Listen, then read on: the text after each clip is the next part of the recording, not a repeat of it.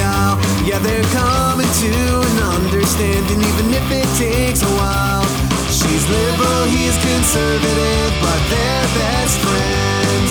You know they'll figure it out in the end. Now hear me out. Hi, everybody, and welcome back to another episode of Now Hear Me Out. I'm Harriet Berholtz, and I'm here with my dad. Randy Berholtz. And we are so excited to be here and speaking with you guys again. It is a weird time, and I think we're really enjoying having this sort of outlet to podcast um, every day or every other day. And just because things are changing so rapidly with the coronavirus COVID 19 situation, um, it's it's nice to be able to have this platform to to chat with you guys on and really kind of try to take the politics out of this situation and just give you the facts. Um, that's what we're going to try our best to do. You know, as always, I think everyone has a little bit of uh, bias inside of them. So if it seems that way, please try no, to not forgive us. No bias whatsoever.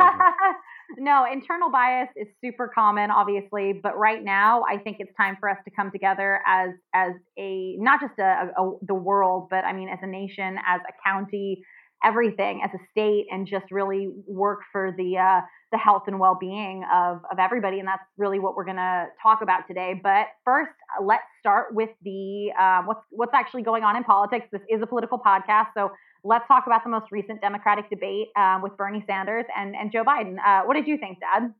I thought it was a lightweight bout, no knockout punches. Uh, you know, I think one of the problems with Bernie is he doesn't have that knockout blow, or he doesn't have that knockout ability. I think, I, to be honest with you, I think he's almost conceding the election over to Joe Biden right now. And it's almost like to me that he's just he's positioning himself so that he knows he's going to lose, and he's positioning himself so that as many of his, uh, you know, um, uh, legislative proposals get get uh, get picked up by the Democrats. Uh, so, you know, as far as Bernie, and as far as Joe Biden goes, you know, Joe Biden, you know, not just in the debate, but recently has come out and said that he would have a woman as his VP, and come out and said that he would appoint a black woman to the Supreme Court. And I guess you know, I guess overall, it's confirmed that when I left the Democratic Party in 1994, I was right. You know, when you have major candidates coming out and saying, "I'm going to pick one of these," and "I'm going to pick one of those," and just some of the stupid things that come out of Joe Biden's mouth lately. I mean, I mean, he he talked about you know potentially having Michelle Obama being his VP. Then he oh, talked about I would love that. And then he, he talked about potentially having Barack Obama in the Supreme Court. It's just like to me, and I don't know if voters can see this, but he's so pandering. It's almost like Joe, stick Who to do you your think guns. he's pandering to? Oh, I, I think he's definitely pandering Obama to African? Americans. I think he's yeah, no, yeah. I mean, I don't think Joe has confidence. I don't think he has confidence in his ability to run himself. I think he has to. He's pandering to a lot of people right now. I think Joe Biden's campaign. fair, um, what's his name? Uh, Bloomberg and I think Bernie was it Bernie Sanders as well. Uh, also did the same thing. A lot of these uh, these men were running ads featuring themselves with photos of President Obama. Uh, Bloomberg even had one in which uh, a woman, an African American woman, endorsed him. Uh, who had endorsed Barack Obama. So it was like him trying to say Obama's endorsing me like by proxy, which was hysterical. So I, I, think I do agree in that regard with what you're saying. Um, it's like, well, Obama loves me, so you should too, you know? Yeah, it's almost like you know. I, I hope that you know. You know, I think Joe Biden's going to get eaten up right now. You know, the the trick is though, can he? And he may be smart here. He may be smart in that he realizes that he just has to, you know, garner other votes, and he's bringing a. You know, the, the Democratic tent is a bit bigger than the Republican tent as to who you have to bring in. what do you mean Uh, by but- that? Well, it's you know he he has, you know, Joe Biden used to be a moderate Democrat. Now I think he's really positioned himself as a liberal Democrat. You know, he's a progressive as he says, but you know, I I, I I he's don't. not Bernie Sanders, though. No, so no, no, You no. can't say he's a liberal Democrat. I mean, no, well, I think he's a liberal, but he's not a socialist. And Bernie's an open well, I mean, he's fiscally you know? conservative. I know, but we keep saying socialist like it's a dirty word, you know? Like, I think we need to stop doing that. Socialism can be a very beautiful thing when done right. I mean, for example, we talk about, you know, isn't it socialist that we provide uh, an, a free education, public school education for kids ages, you know, five to 18, but somehow now we're saying the last four years of your education you need to go bankrupt for or broke or be in crazy debt for. Yeah, but just I mean, remember, I- Harry, the, the Nazis were the National Socialist Party. So that's, you know, Yes, and a lot of people Bernie equate. Sanders isn't a socialist. No, I mean, like, but, a, but like a Nazi socialist. no, no, no. I hear you, but but you know, look, words have meanings, especially to my generation. So, But I'm just, you I don't know, like this sort of, you know, trying to make it sound like it's a dirty negative word. You know what I mean? It's a, it's a divisive thing that the the right is is guilty of doing right now. I'm not saying the left's not guilty of anything, but it's this, it's this narrative that we're trying to drive, saying like, well, he's not a good candidate, and it's like, you know, he's asking But, for one of but I things. bet you that yeah. Joe Biden will not run as a socialist, and I bet you that. Well, So- obviously not. I mean, he's never made that a facet of his campaign at all. But but yeah, I mean, let's let's talk about. I mean, so obviously talking about the debate. Um, let's talk about some of the main points that both of them focused on and how they addressed this national pandemic. Um, so Bernie, one of the things he mentioned was Medicare for all. Um, a lot of what he spoke about, which I do agree with, is that we as a nation were very unprepared for this. With President Trump having gotten rid of the uh, pandemic response section of the White House and a bunch of other things, uh, you know, that, that have taken place with regard to the CDC and how they've handled testing, which we'll get into later. Um, Bernie basically said too that he would not 100% commit to having a woman VP, but when asked, he said he was highly considering it. Um, Joe Biden said uh, that you know the need was to drive testing facilities, um, an increase in testing facilities, saying how Italy has a single payer system, which is making this worse for them right now. Uh, he talks about needing to deal with the economic impact of all of this, supporting small businesses during this time. And he basically said that his cabinet for sure will have a, a female VP. Um, he also will elect a African American woman to be, or put an African American woman on the Supreme Court, which I thought was interesting. And I know my dad, as he said, it's like, oh, I'm picking from, you know, one from this category and one from this category. But I think what he's addressing, in which I believe, you know, as, as a female and everything, I think that representation matters. We had very great female candidates, and I firmly believe that if we were to have done this election like they do that TV show, The Masked Singer, where we don't know the person's gender, age, race, anything like that, people would have aligned themselves more so with Elizabeth Warren. Personally, I, I think a lot of what went on with her was she was treated differently because she was a woman. I think she had a phenomenal campaign. I think we would never talk Elizabeth about Warren, seriously? Elizabeth Warren's the most miserable person in the world, Harry. But you know seriously? what I mean? Though we don't talk about Biden being miserable or or No, we talk about Bernie Biden being Sanders. Talk about Biden not being able to to remember things. But no, look, I mean, I know, but I'm just saying this. This is just my opinion. But, but what I'm saying though, regarding you know Biden and Bernie saying about a woman VP, I think that's wonderful. I think giving little girls that no ability to to say, you know, oh, okay, I can be a vice president too one day. You want a strong female leader, and I think to say, oh, well, it should go to the best person, we're kind of insinuating that none of the best person then are women. Yeah, but but Harry, yeah, and no, no, I hear you. Look, I want to. I, Martin Luther King said better in this in, in the '60s. You know, we want a colorblind society. I want a colorblind society. I see this this leader of the Democratic Party, and he is the leader right now, and he's leading. He's probably going to be the presidential nomination. I don't see him talking about a colorblind society. He's caught in the reason why I left the party. It's that it's a party where race doesn't. It's a party where race and sex matter all the time No, in everything that- they do. But saying nobody's saying that we should be colorblind because that's just not humanly possible. That's it's what also that's that's what the No. goal is, Harriet. no, no, uh, no, no. That that's but that's ignorant. Like that that in and of itself is is ignorant. Saying that we need to be colorblind because race and ethnicity and and gender and all that stuff it does matter. It does matter. Representation matters. That's and yes, that's why the Republican Party differs with the Democratic Party, and the Republican Party doesn't care about your race, your gender, your religion. We want the best person for the job, and there are huge differences. I mean, there just are. I mean, this is you know we have a very diverse party too, but we don't go about saying we need quotas, and that's one of the problems in the Democratic Party. But That's I don't why I think anybody's trying to say that we need to fill a quota. People are saying that we need equal and sufficient representation of all genders and ethnicities. Isn't that the same as a quota? That that sounds that sounds the same That's thing not as a quota. No, a quota makes it sound like we're saying we're checking off boxes. Like, oh, great, we have a, an African American one.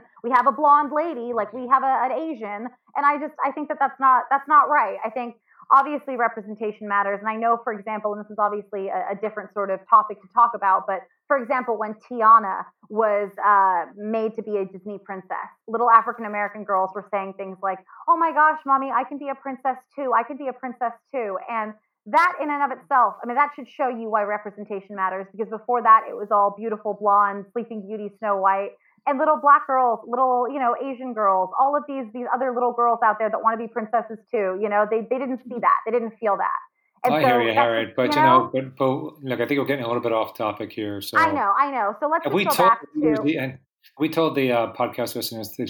So today's Mar- Tuesday, March seventeenth. It is is St. Patrick's Day, and happy St. Patrick's Day. I hope you're hope you're partying at home by yourself with six feet distance between you and the, you and your loved one. but you know, all those idiots. I just want to say, all those idiots down there in Florida on the beaches, you know, those college kids or anybody else who thinks that that this doesn't matter. And I'll talk to the people of Italy who were in the bars and the and the coffee houses a couple months ago or a couple weeks There's ago. There's a video that I will link down below. Um, I don't know if my dad's seen it yet, but it's a bunch of people who are currently obviously under you know, quarantine in Italy saying what I would tell to myself 10 days ago, what I would do differently. And it's saying I wouldn't laugh at this. I would take this seriously. I would stock up on supplies, but obviously not be an asshole and hoard things. Just take what you need for about 14 days to a month. You're really not going to poop as much as you think. I mean, a thousand rolls of toilet paper. What? And as people said, if you're needing that much toilet paper, you should have seen a doctor a long before this. But but let's talk about obviously the 2020 March primaries update because things are different. Today, obviously, it was supposed to be Ohio, Arizona, Florida, and Illinois uh, voting, and in Ohio, they closed the polls and postponed the voting until June, and they're exploring holding off uh, entirely um, and just having it be a vote by mail primary. However, Arizona, Florida, and Illinois voting's underway. I'm not. I don't think that they closed the polls. And currently, Biden is projected to win Florida and Illinois. Uh, Arizona, the polls are open for another hour. So uh, at the time of this recording, so we'll we'll obviously know more by the time we get this up. But but what do you think about that, Dad? They're saying too that in Georgia the the vote the um, primary is going to be postponed until May 19th. It's going to be vote by mail, and then Puerto Rico March 29th. They said it's going to be postponed until April 26th. I think we as a country need to get with the program, and that should, all 50 states, everybody needs to get with the program right now and go inside. If you got a cheapskate boss, get a new job. Go and work at home. The only people who should be out and about right now are people who work in grocery stores, who are working in the supply chain, you know, like, like Amazon or, or warehouses and the military and the police. And everybody else needs to be at home. There's a reason that it's a, it's a quarantine. We need to stop this, as you were saying at the last podcast, Harriet, to flatten the curve. Italy has just moved up, you know, well, a couple days now. You know, it's Italy is the second you know, there are more. There's the second highest death toll now in, in Italy. So as of as we're speaking, I, I think the, the last stats I saw from the Johns Hopkins coronavirus dashboard was 197,000 people in the world have been diagnosed. I think they're up at what 7,800 deaths right now, and I think right now, so so out of that 100 and, 197,000, Italy is is catching up with with uh, Wuhan in China, and the death toll Italy is, is, is getting up there too. And I was reading an article today in the, I think the Wall Street Journal where they were where, where an Italian uh, doctor um, was asked to uh, speak on the issue, and and she was saying it's even worse.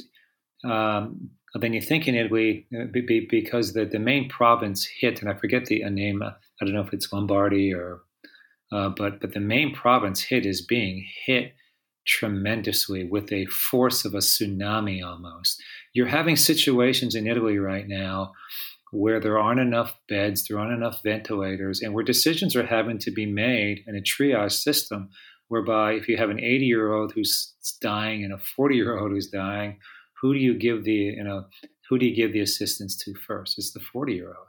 But you know, guys, when the government says to do something, you need to do it. Because right now, in a couple days, they may not be suggesting something, and you may be seeing the National Guard on your streets, you know, with a curfew.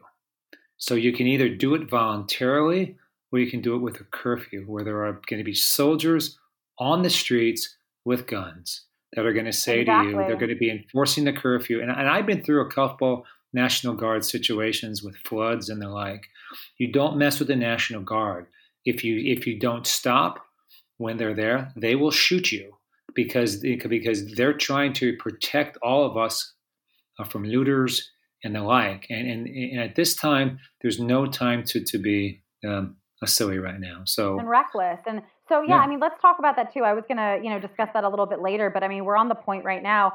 Let's talk about you know this goes both ways. My dad can speak to the more millennial version of things uh, you know as can i. I am a millennial mm-hmm. but and he can also you know the boomer aspect of things. But let's talk about why so many baby boomers are in denial over the coronavirus. It's it's shocking right now and i understood it more so a week ago before president trump really you know was worried himself or saying that this was a real thing. I understood the older conservatives who were not taking this seriously because they took a lot of you know cues from the president. But now you know president trump is very much saying this is a very real threat. And i think a lot of it and dad you can obviously tell me more about this too but there's a lot of people saying you know, mom, like or grandma, I'm I'm worried about you. You know, you're are you worried about getting this? Like I, I need you to take precautions. If you need groceries, let me know. I'll drop them off at your doorstep. And there there's a bit of an issue because these people that are, you know, quote unquote boomers, which I think is aged 56 to 77. So dad, technically you're a boomer. I'm a boomer. Um, a baby boomer. A lot of these people in this age group think that they'll be fine because they don't feel old. They have energy. They write books. They have hobbies. They might even, Dude, you know, still, you're old. Still have if you're a boomer, you're old. And I mean, we are living in this time of older adults feeling good, taking better care of themselves, and being healthier than their own parents were at this age. And the thing is, that's why we may be heading into a disaster. Boomers might not think of themselves as older adults. They don't understand just because they feel a certain way doesn't mean that they won't be the most affected by COVID 19. It's a pandemic, and being an older adult is defined as anyone over 65 and so i mean it, I, and i think this has to do a lot and other articles have commented on this too about the average age of a sitting united states senator being you know median age 61 our current president is 73 nancy pelosi 79 and the two people running for president of the us right now uh, the democratic nomination uh, joe biden 77 and, and 78 yeah. So, I mean, literally, the people running America are boomers. And so, I, maybe this is why older people don't really believe us when we tell them that they are really the most risk of developing this. I mean, on February 28th, President Trump said coronavirus will disappear. And then he told reporters on Capitol Hill, uh, you know, it's going to go away soon. We'll see this substantially go down. We have contained it. And only recently has he said, you know, he actually said in his his speech, the highest risk is for the elderly population with underlying health conditions. But that's him. I mean, Trump, he's elderly. And he was also exposed to the virus, refused testing for two or three days before saying, okay, you know, I'll, I'll get tested. So I know everyone's going to get mad, but this isn't a time to talk about, you know, your conflicting feelings about getting older. This is a pandemic. And I know boomers don't want to be told you're old, but, you know, even if you don't feel old, you're in the most at risk demographic. So now is the time to, to, to take precautions. And the older you get, I mean, in your 60s, your rate of dying from this is 3.4%. That's 34 times the death rate for the seasonal flu. Just because you feel 30 doesn't mean that you're immune. So, I mean, what, what, do you have to say yeah. about it? Yeah. Let me just mention so, as a boomer, so Harry and I are going to talk about boomers first, then we're going to talk about millennials. So, look, as a so boomer. no one feels left out. yeah, as, as a boomer, one of the problems is half the boomers are miserable because half of them don't take care of themselves and they're ready to die. I'll be totally honest with you. You get some people in this age group, all they want to drink, you know, they're even starting to just smoke pot again, which they did in high school or the like, and they're miserable. They don't take care of themselves and they're waiting for the good Lord or for anybody else to come and and to die. And some of them are just stubborn SOBs. Listen to me, if you're a stubborn SOB, do it by yourself. Go to your own little room and do it the hell. But but you know, but don't you know, don't be stupid here. Get with the program. You're the generation that should be leading by example. Get with the program. And if you're, you know, lonely and, and like, there are groups to help you right now where you can call into, but you have to quarantine. You have to self quarantine yourself. You know, m- most of you are probably, you know, I say, I say some are working, some aren't, but you know, you know, go you know quarantine. Make sure your family gets you enough supplies, and just watch Netflix for a couple months. I mean, seriously, do that and take care of yourself. The thing is, with a lot of older people, you are older. Your body's older. It's just different. Your immune system is older. So look, don't be silly and set an example here for uh, for others. But you, you know, I mean, we've got a saying family, right now. Yeah. yeah. Sorry, go ahead. Now we have a family member who's sort of that I don't give a crap. It's not going to happen to me. You know what, dude? It is going to happen to you. And the problem is, if what normally happens is you won't get sick, but you infect somebody else.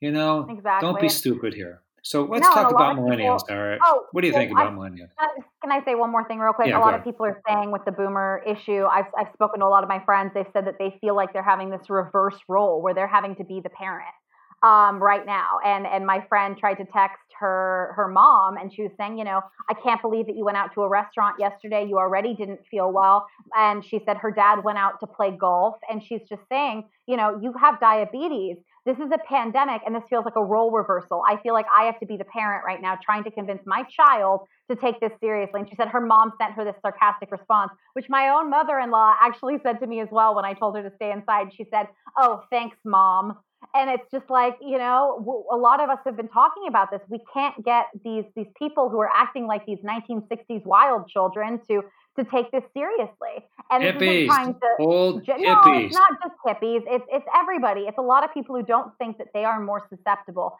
They think that they are you know they, they feel great so why should they have to worry? And it's just the sad truth. If you're 65 and older you need to halt your you know wine tasting trips and, and rip up your cruise tickets and stop going to your book clubs and your church events. Stay home please rely on others to bring you groceries you took care of us boomers now please let us look out for you and that's what i have to say about that so yes let's seriously move on to millennials because i also want to smack the heck out of those people too Dad, Why don't you, you start first. off with, well, yeah, so millennials, look, you know, and some of this is how the press is, is reporting this. You know, the, the, the press is almost like, hey, millennials, it's not really going to affect you. Just don't affect anybody else. And a lot of millennials just haven't been around the block, especially if you're in your teens or in your 20s, you think you're going to live forever. Truth is, you're not. And the, the, some of the biggest you know, you know, ways to spread it are bunches of millennials. Like, for example, I've been seeing pictures of Florida beaches right now. What the hell? You know, Why sometimes are you it, on spring break? You are morons. I mean, seriously, the bars need to close, the restaurants need to close, the stores, except for supermarkets and pharmacies, need to close, and you need to stay home. Stay the friggin' at home, and if you go out, keep six feet of separation between you and somebody else. You know, because think about it. There are people who are younger who have weakened immune systems you know, do you want to kill them? Or do you want to kill kill kill your relatives and that your your older relatives? So look, you're not going to live forever. Get with the program. You know, none of us are used to pandemics. You know, you know, the truth is China has faced these more than we have. Some other countries have faced these more than we have. But this is here. It's real. It's happening. This is freaking real. The president's just not getting up there and talking for his health, literally. He's talking to try to save your health.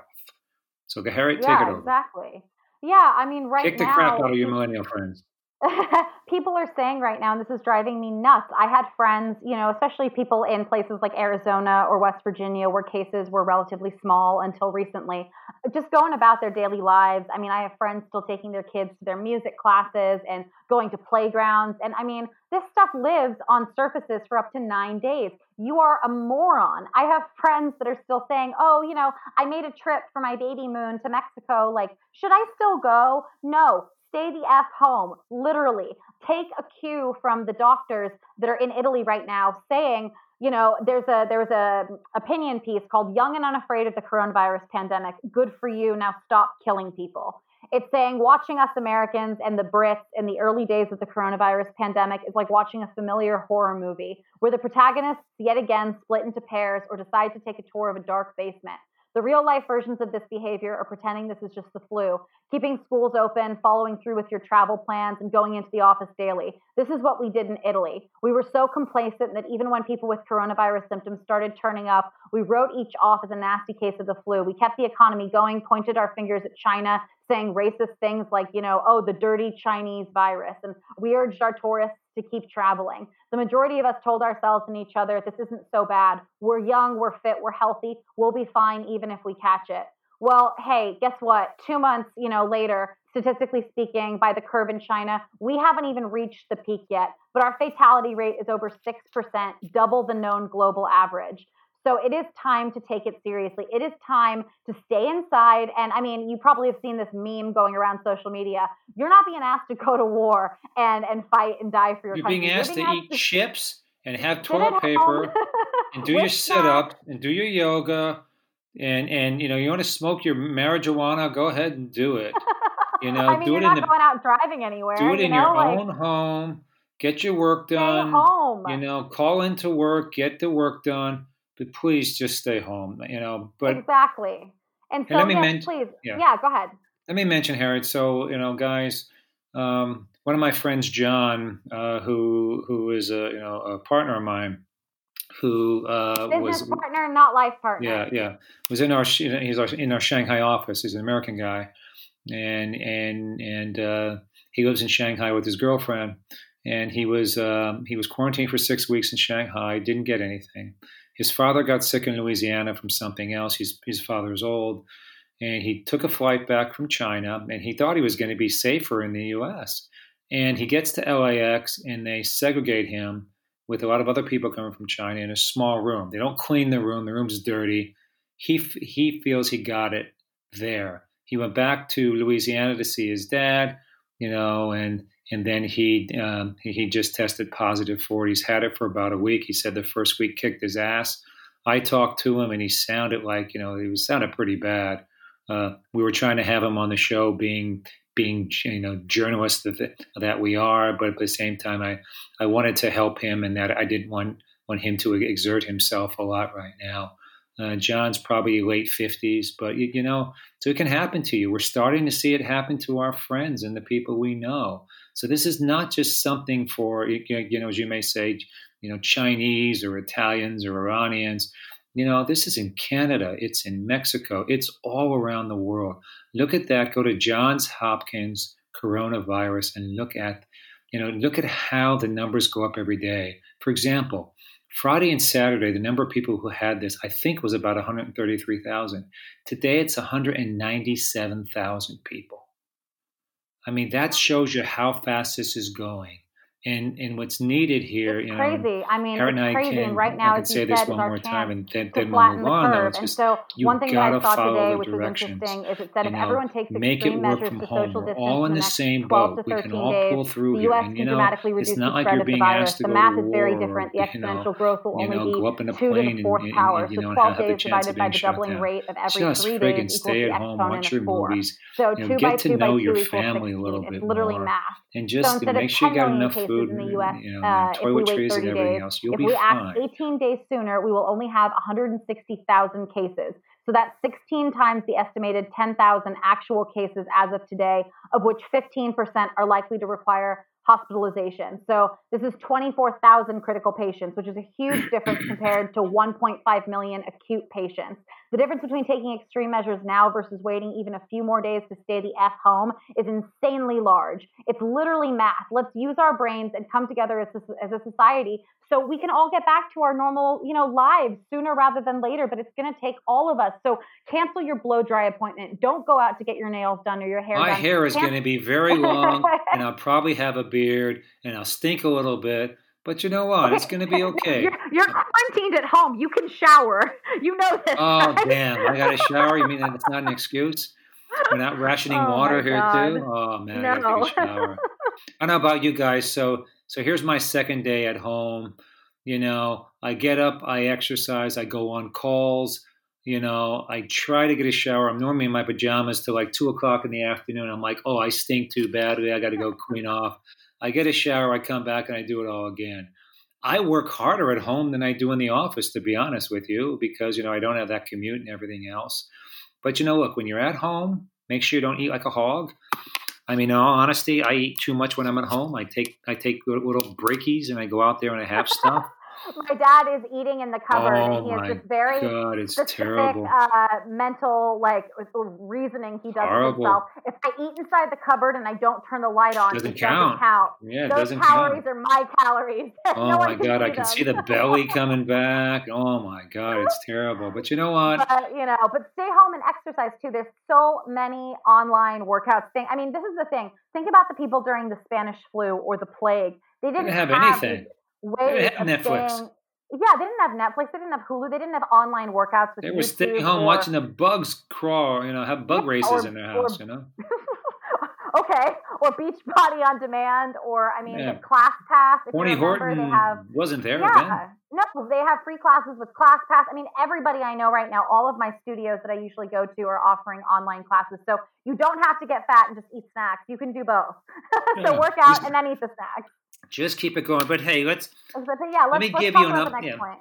let me give let me give, I'll give you guys an update. So just remember, this is a united federal, state, county, local level of government. It's nonprofits are involved and the private sector is involved. One of the things you have to realize in the US is we have this large private sector. And it takes a while for the private sector to, to come on board here. But once we do, it's like World War II. The amount of production we have really gets going. So, you know, so I, f- fairly confident here, uh, you, know, you know, with our ability to, to, to get going. But, you know, like for example, you know, the, Harriet and I have talked about a shortage of test kits. One of the things the FDA is doing is they're making it easier to approve test kits right now to get things out of the market. Very, very easy. And you know, so our goal right now is to, you know, is is to really focus on these test kits and to get them out there right now and, and to make sure people are tested. One of the problems with seeing the numbers right now is that you know, so m- most of the time you'll see numbers of of, of of cases identified, of deaths, and then of people who are who are I don't say cured or or the Recovered. recovered. So you'll see those three. One of the problems with that is not everybody who has it is being tested. And you know, I, I don't trust numbers from China. I don't trust numbers from Iran. I don't trust numbers from North Korea. North Korea says it, it's cured. It doesn't have any problems. Seriously, you're telling me a backward country doesn't have any issues? Yeah, it probably killed anybody who had it or something like that. So, so look, you know, one of the issues now is we need to test more in the U.S. The South Koreans have a very good testing program. I think they said today that that the most successful testing program for any country is South Korea, where they've tested one out of every 100 people. So what this means is, even though you see that number of people who have it, there are loads of people going around who don't even know that they have it.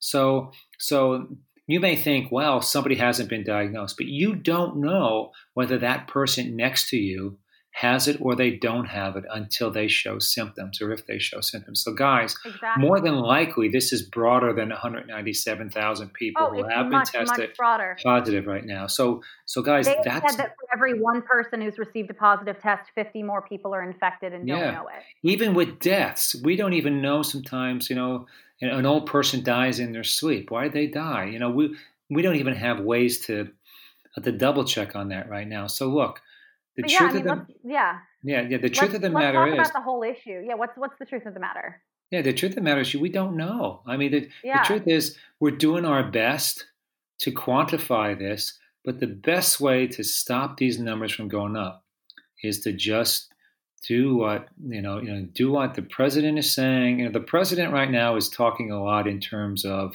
what what he thinks you should do what people should do he's not forcing a lot of stuff yet you know I wish that, he you know, would, honestly, because people Well, aren't listening.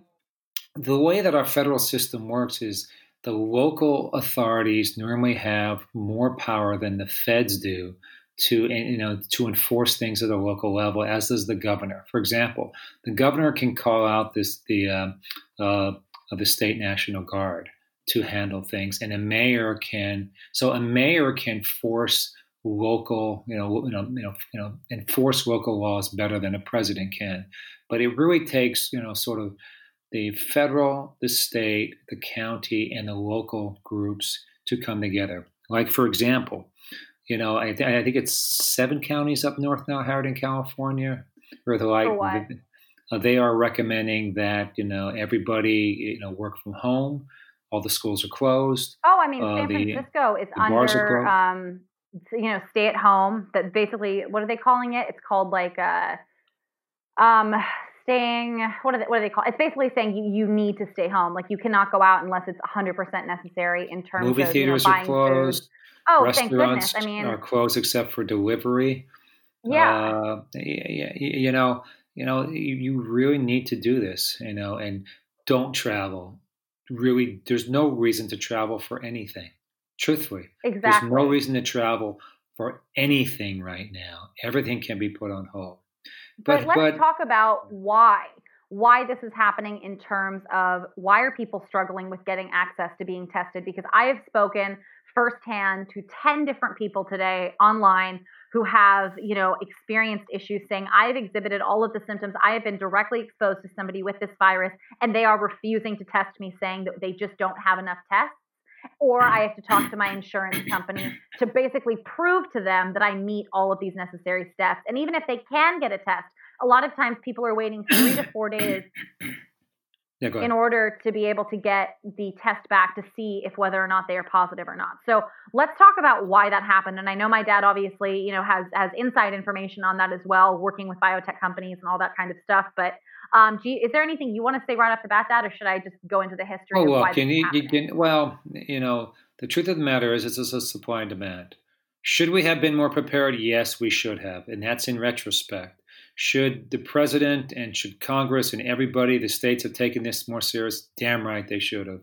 They should have understood that in today's world, things are not limited by country. I, I think what most people don't understand today is that um, is that this is such an and I don't say integrated; it's not the right word, but an interconnected world, especially yeah. since China opened up in the late '80s you have there's so much travel around the world. If you just think about it, I, I mean, the whole planes, trains, automobiles, and boats. I mean, if you think about it, I, I, mean, you know, so many people on cruises, so many people going on holidays, so many people traveling for business, so many people, you know, going back and forth to uh, to see their parents and everything else or their family members. And, and you know, I mean, it, you know, it's just staggering. I, I, mean, there was a quote, I forget what the quote said, but but the gist of the quote was that, you know, you know, if something happens in China, it stays in China. The truth is, it's not like that anymore.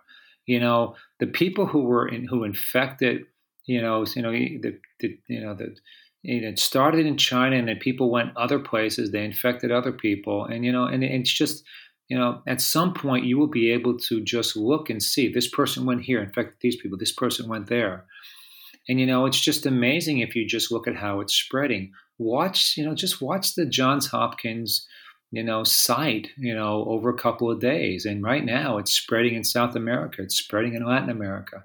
And you'll see that, you know, what, what's very interesting there is that is that they have these big red circles. And when it spreads to someplace, the circles get more red. And I can remember where a lot of this, the circles were in China and, and a little bit on the west coast of the US and then it just kept spreading on the east. And now the whole America is covered with red. And, and there were a couple cases in Mexico and Brazil and Honduras and you know Paraguay, Bolivia. Now there are a lot, and the same thing is happening in Africa. And if you think it's bad here in a first world country, imagine this going through Latin America. Imagine this going through Africa, where these poor people are dealing with other things but but but but Harriet, do you want to talk a little yeah. bit about you know just um, hospital beds and number of you know, you know just just well I think you know, we should really really talk about because well because no because I mean a big issue Dad I think we should focus on obviously is why are people not able to get testing and it's not just supply and demand there was a lot of stuff that happened and, and breakdowns and there's no placing blame on President Trump or anything along those lines we're just talking about the facts of this so a guy named Olfert Landt uh, I don't know if I'm pronouncing that right. I apologize. It's German. Uh, the founder of a small Berlin-based company was really racing to help German researchers uh, to create a diagnostic test for this, you know, coronavirus. And he was able to get his company to produce and ship more than 1.4 million tests by the end of February to the World Health Organization. The U.S. effort to distribute those tests and countries and the country's inability to produce them, that's what's left us in a crisis. So obviously, yes, supply and demand, but basically we have a limited means at the moment to determine where and how vast the virus is spreading. And from January until February 28th, there were fewer than 4,000 tests from the US CDC that were used out of more than 160,000 that were produced. So people are asking, what the hell happened?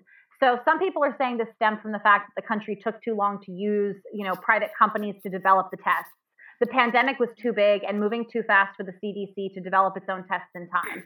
Um, a lot of people are saying that the CDC, you know, usually is the first to create these diagnostic tests because they have access to the genomic uh, makeup, I'm pretty sure is what it's called, of a virus. And then what happens is other companies bid on the right to to use that, and then also, you know, work to to, to meet the supply and demand um, after that, uh, according to various rules and stuff like that. But basically what they're saying is that the CDC moved too slowly to tap into the expertise of academics and private companies. And it wasn't until last week that large companies got the approval from the FDA to produce their own tests.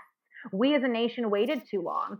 Um, the FDA and the CDC have been saying, oh, you know, the delay in testing was because they were trying to meet these exact scientific standards to help protect public health. But this, you know, um, trying to be so scrupulous and just specific about certain things, it, it really it screwed us as a country. Um, we haven't been told the exact nature nature of what the manufacturing problems are. Some people are saying it was a defect in the initial kit, the test kits saying that people were getting false positives and all that kind of stuff. And the CDC spokesman, Benjamin Haynes, said the process hasn't gone smoothly. The CDC has a responsibility to ensure that the laboratory research and development activities, the testing processes, and data are all of the highest possible quality, and that something maybe happened with contamination.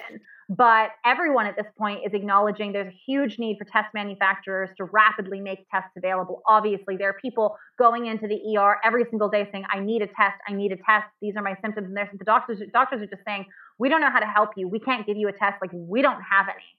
So at the very beginning, the US efforts to develop a diagnostic test for the coronavirus was really keeping pace with the world, with the rest of the world. However, in January, it just seemed like we started to really quickly fall behind. And now it's and the guy um, his name's alberto gutierrez the former head of the fda office of in vitro diagnostics and radiological health he has said once you're behind the eight ball it's very hard to catch up the problem was that containment was not done very well and at this point we're looking at exponential growth and we need to figure out how to meet an exponential demand um, there was a three week delay caused by the CDC to get these working test kits into the hands of public health labs. And that was the crucial time we had. Um, in the early stages of an outbreak, contact tracing, isolation, individual quarantines, those are regularly deployed to contain the spread of the disease. But these tools are all useless if suspected cases of a disease cannot be tested. That's what my dad, you know, that's what you were saying earlier about how the numbers we have now are not accurate rep- representations of how bad this issue is. The void created by the CDC's faulty tests made it impossible for the public health authorities to get an accurate picture of how far and how fast this disease is spreading, especially in hotspots like Seattle, where COVID 19 spread undetected for weeks, which in turn only multiplied our need for tests. So I know that was a bit of a run, but I just wanted to get that info out there for you guys to know because I know personally until I dug into this yesterday, I didn't fully understand why we were so, you know, lacking in tests. But dad, obviously you you know people firsthand who are obviously dealing with making these tests. What is the real issue on why people are being turned away from the ER? I, you know, like you said, Harold, I, you know, you know, I, I still go back and say sub, uh, a supply and demand, but you know, people should be you know, look, we didn't expect World War II, or the, or we should have expected World War II, and we weren't prepared. We weren't as a country prepared. We were not prepared for this pandemic, even though we've had, you know, you know, you know, um, you know, even though we had the members of the the uh, Obama administration when they were leaving, and the members of the uh, Trump administration when they were starting, had a couple, um, you know, had a couple uh, uh mock runs at a pandemic, and uh, it was part of their training. Evidently, we need better governmental. You know, we need we need better. You know, better. You know, more more governmental. Don't say control here, but more governmental coordination here, more governmental resources going in this. Look at the numbers, the amounts of money now that President Trump is putting into the economy right now. And look, you know, President Trump, he's a businessman. He gets it. I think he gets it. And, you know, And and the good thing is, you know, you know, he think he came out with his first speech Friday. He's had a speech every day now, and every day it just gets worse and worse for us. But he gets it more and more. He really sees how it's going, and you just have to look at Italy. I mean, Italy is just a poster child for everything that could go wrong. And so, look, you know, and not, so, Dad, I think we should also touch on too that uh, Italy has one of the, I think they're the second largest uh, older population yeah. country. So they have uh, more people over, I think it's 65 than almost yeah. every other country in the world. So that could also too be a reason why the percentage of, you know, the f- fatality percentage is so high. Yeah, yeah, but you know, you know, when it comes down to it, Italy has what 60 million people, 50 million people. You know, Iran, I don't know how many they have, 80 million, 90 million. China's got 1.2 billion or 1.4 billion. But the problem is that such, you know, this can happen, these small countries. I mean, these things can happen. But what's happening right now, just so you guys know, you know, the borders, a lot of the European countries, you know, they opened their borders for the EU and now they're closing them again. And I was reading something uh, today where where some Lithuanians were caught in the middle of Poland or going to Germany, and the Germans won't let them in, and the Lithuanians don't want them back. It's it's like, for example, you, you know, it's very interesting with the border now because you know instead of the U.S. protesting about the Mexican-U.S. border, the Mexican the Mexicans are saying we don't want your people down here now, you know, because yeah. they don't and, and they don't want their people to come back who have it. And for example, there, there was something in the paper uh, today where, where Honduras said that it was not going to agree on the on the extradition of a criminal to Honduras right now from the U.S. No, uh, because, nobody wants anybody back. They're like, yeah, stay where yeah, you I, are. yeah, you know. And, and you know, the, the truth is, everybody's saying, stay where you are right now. Don't go. And and and you know, the truth is, we're still not at the point where people are shooting people who are coming over. But you know, if people don't obey the law and this gets out of hand, people are going to feel very desperate. So, guys, look, you know, we're not trying to yeah, scare and, and, anyone. No, we're just trying to explain the severity of the situation. No, and I think one thing too, Dad. Why don't we talk about something that I think you know a little bit more uplifting in the sense of how have how have we seen you know society and and people coming together to do the collective sure. good during this time? Because I think that you know, and I know for myself personally, suffering from anxiety and dealing with, you know, a, a spiral, uh, you know, your brain can kind of spiral out. I think it's important to talk about all of the good things that are going on right now it, with humanity. For example, Chick fil A delivered a thousand free meals today to hospital staff to thank them. Jamba Juice was giving out, you know, free free smoothies to all people that are, you know, healthcare workers today. I had to go out today and pick up a prescription. And in that time, I saw uh, this young man helping an older woman who was obviously wearing a mask and, and wasn't able to walk very well, helping her out to her car, trying to make her smile. He wiped down her cart for her with sanitizer, helped. It was just, it was so nice to see people coming together. There are a lot of people currently that are having to cancel events like weddings, and a lot of them are choosing to donate the food to first responders and, and healthcare staff who are really just on the front lines of of all of this. Have Have you heard about anything you know good going on right now about people well, yeah. you know coming I, together? I, yeah, I, I, mean, look, you know, you know, it's at times like this that we need kindness, we need humor, we need we need laughter right now, and, and you know, it seems like the business community is working out some issues about working from home.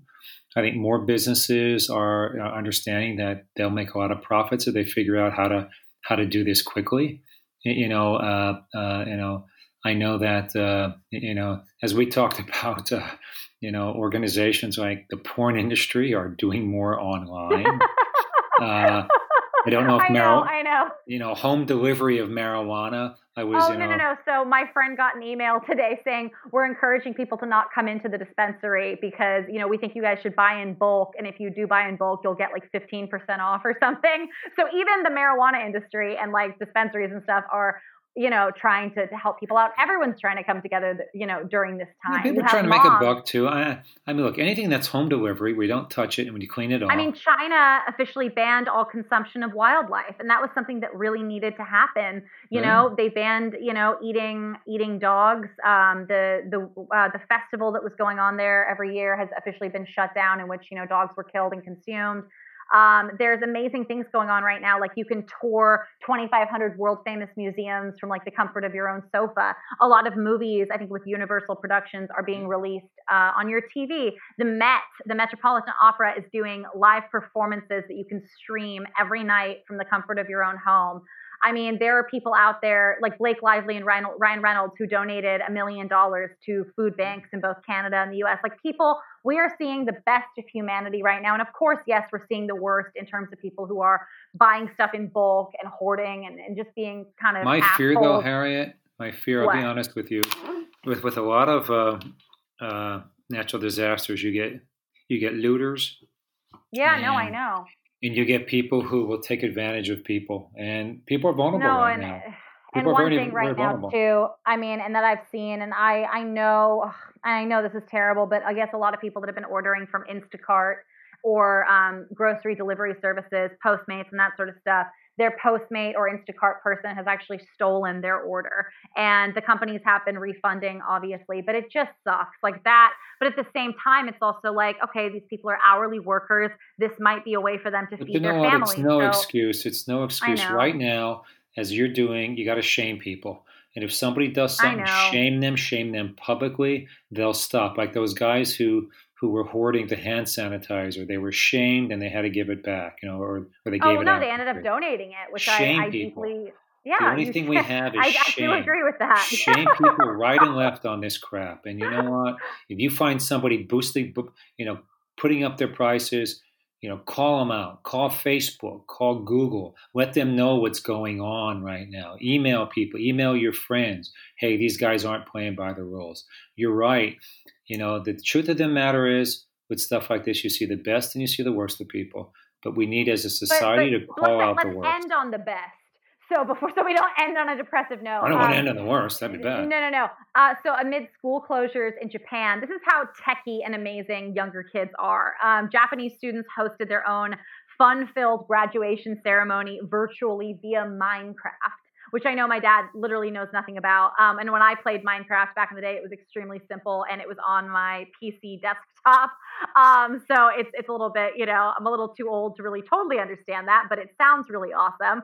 Um, also in China, I guess to avoid having to do homework from home, a lot of the students spammed the app store with bad one star reviews to get the app that was allowing them to do homework remotely taken offline so they wouldn't have to do homework during this time, which I think is hilarious and also amazing. And also, we're seeing people, you know, we're seeing actually the environment start to clear up. China's having some of its first clear skies in a very long time. People are sharing um, photos of Venice, Italy, the canals and everything like that. And the water is crystal clear. The pollution is way down. I mean, this personally, and I know obviously I, I'm a yogi and so is my dad, and I'm a bit of a hippy dippy spiritualist. You know, you can call me a liberal snowflake all you like, but you know, my personal opinion is that this might be a collective awakening for all of us to well look as we talked about important.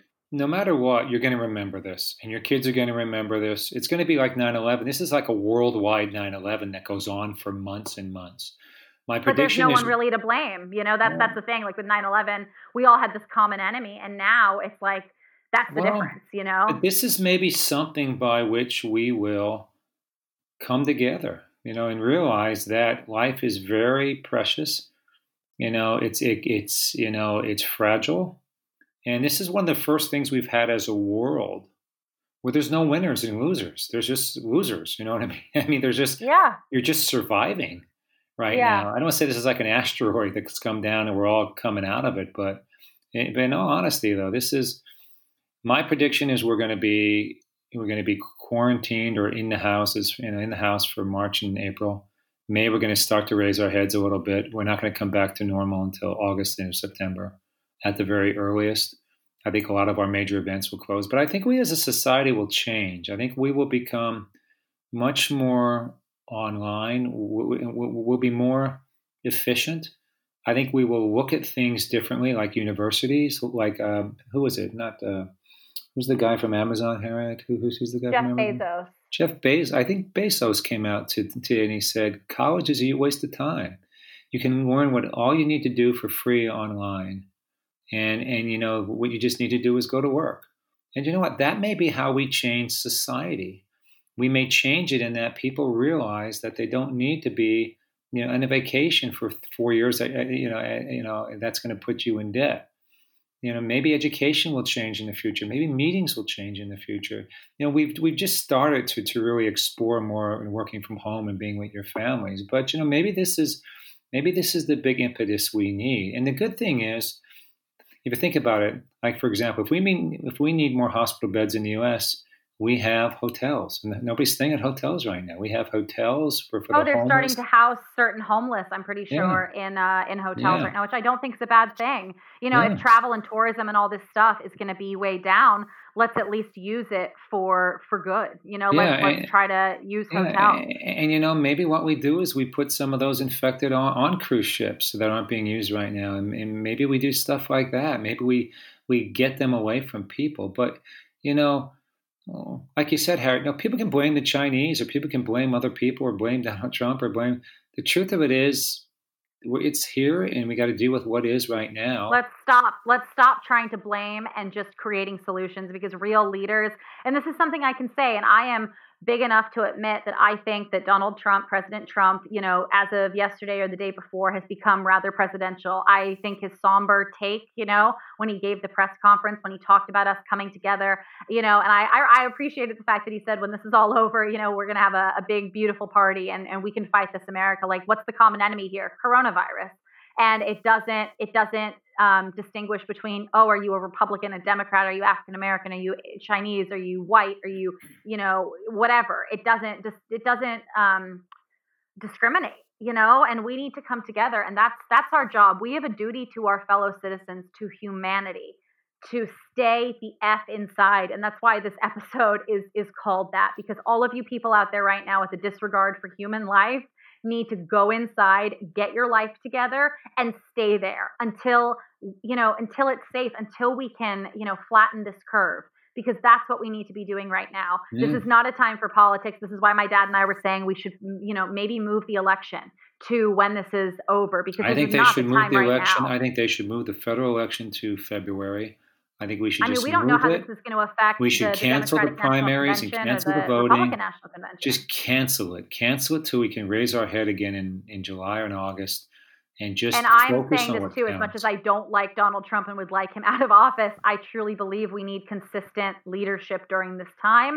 And even CNN was praising him, saying this is the Donald Trump that will. This is the type of Donald Trump that will get us through this, which I thought was yeah. very telling. As we know, CNN is not fond of President Trump. You know, neither are a lot of people, you know, that are more democratic. So I truly believe we need strong, consistent leadership with this. We need the right people on the job for this. We need uh, a huge, you know, number of tests. Everybody needs to be getting tested. My dad and I talked about this, but that's what South Korea did right. That's what really helped to limit the number of fatalities. Um, they, they had testing done early. They had a lot of people self quarantining. And, and right now uh, in China, life is finally starting to get slightly more back to normal for these people, um, these citizens. People are starting to return to work, come out of their houses, stop quarantining, all that kind of stuff. And so they really, this started for them in about, what was it, November, Dad, I yeah. think, when it really started to get bad. Yeah. And now it's March. So that's what, five months? Yeah. Um, uh, you know, so let's if we can get back on track. Um, so we're in March.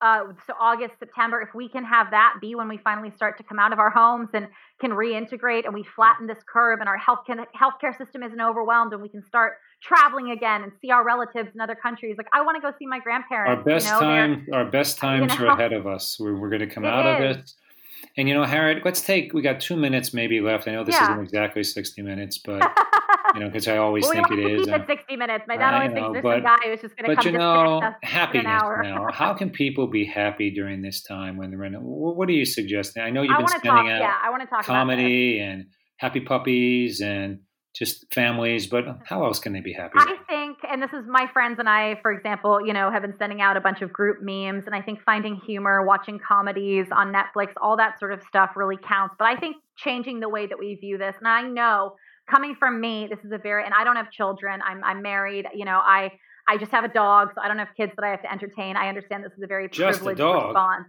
Toby the Wonder Boy. I know he's the best dog in the world, but so I saw this quote and I just wanted to share it. And it said, And the people stayed home and they read books and they listened and they rested and exercised and made art and played games.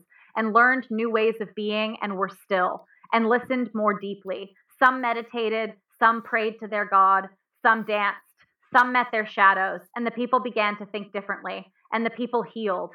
And in the absence of people living in ignorance, uh, dangerous, mindless, and heartless ways, the earth began to heal. We collectively as citizens and humanity began to heal. And when the danger passed and the people joined together again, they grieved their losses and made new choices and dreamed new images and created new ways to live and heal the earth fully as they themselves had been healed. That and is I think from my daughter, the California hippie chick, to my friends in Shamokin, get some beer, get a keg, just keep drinking it slowly, just keep getting drunk, wake up, you want to drink again? Go ahead, just drink for a while. You, you know, there are. or for other people, they're learning 9 a.m. is not too early to start drinking. Yeah, know, but you know, it was interesting because however you want, just stay happy. I, I was listening to the uh, Diego County Commissioners talk today, and they're and they're trying to bring in like business people to talk about here's what I'm doing, and they brought in this one guy who who owns a uh, a, a brewery, and and he said we're still we're still going here, and we're going to make sure that you get your beer. And I'm thinking to myself, dude, seriously, you know, but but I thought to myself, then there are guys out there who are going, shit, man, what are we going to do? No beer. So look, you know, you know, as my dad used to sing, "In heaven, there's no beer. That's why we drink it here." If that gets you through this, God bless you. Go drink as much as you want. Just don't safe. do it in front don't, of kids drive, and everything else. Obviously, you know, don't drink and drive. There's a reason don't, they call wine mommy juice. But yeah, obviously, but, you know, be smart. But you know what? Comedy, you know, the you know, comedians are coming out and there's some funny crap out there right now. There's some oh, really oh, my funny. dad actually is now a new Dave Chappelle fan. Oh, I like I Dave never, Chappelle. I never he thought I would funny. My God, that guy's funny. So, but you know what? yeah, but just so, you know, and I, I I miss my family. I wish I could go. I wish I could. You know, my dad and I are once again doing this remotely. I'm doing this because we do have someone in our family who is immunocompromised and who I need to protect. And so I haven't seen them now for three days, which is for me, it's a longer time. You miss your um, honey. I know I miss you, and so you know, this is what you need to do. You need, no matter how close you are to your family, I still see families getting together. And if you're planning to be quarantined together the entire time, fine. But if you have people coming and going, if you have kids in the house, if you have people who have recently traveled, you need to stay in your own homes and unfortunately quarantine separately because it's just not worth the risk. And it's just, they say it's increasing the chain. You're adding more links to the chain of potential ways to spread it. So until you know I have been uh, not going outside for 14 days, or until it's designated to be safe to reintegrate, I will probably have to you know stay in my own home. So I, I, I urge everybody, please do the same. Don't be selfish. We're doing this for the good of humanity, for our future, and I just hope that when all of this is over, we realize collectively that we need to take care of one another and look after each other because without health and without you know a, a good a good way to to survive things like pandemics and everything we, we don't have anything as a society nothing's more important than health and, and well-being one, and i and, and the yeah. one thing we will damn well make sure this doesn't happen again and we're going to be more prepared and that we're going to have we're exactly. going to elect leaders who are going to prepare us and who are going to take exactly. it seriously and you know, you, you know my politics, and I think the guy's doing a great job right now. If I had to do it over again, I would have I would have put a, a, match under everybody because I don't think it just was President Trump. I think it was everybody. You know, we were we were all cocky. We were all used to seeing things happen in China and laughing at the Chinese. Oh, it's only them. Well, I wasn't. This, Last week that. I said this was going to be big. No, you know, you weren't. You weren't. But, but, yes, but I was. Still, but, but um, guys, um, you know, look, you know, of yourselves. Yeah, Take stay this safe. seriously stay safe and and just get back to you know make sure you're doing things that really just nourish you as a person as a human and and one thing i just want to touch on too before we go a lot of people are saying you know this this disease is the result this is china's fault and I, I saw one person the other day say oh i hope we treat china like north korea after this and we just exile them and i think that's a really shitty way to think and I think, you know, we now we're in this together and and to say things that are racially driven, uh, I just I don't think it's okay. Um, I, I love China. I have been to China many times. I speak Mandarin. The, the people of China have always been very kind to me. The country itself is incredible. The people of China are wonderful human beings. And I just think please be careful of the language that you use during this time. Now is not a time for politics or ethnocentric language. Let's come together. Let's let's work to defeat this common enemy and get it under control and and let's just try to get back to living our best lives sooner rather than later. So thank you guys once again for tuning in. Please share this with people that you feel like it could benefit. If you have a boomer relative that you're trying to get this point across to, they can listen to my dad's perspective. Or if you have a millennial you want to share this with and listen to my perspective, um, please please do so. We love you guys, and and right. we will talk to you guys soon. Guys, we love you. All the best. Stay safe. All right. Stay safe. All right. Okay. Bye. Bye.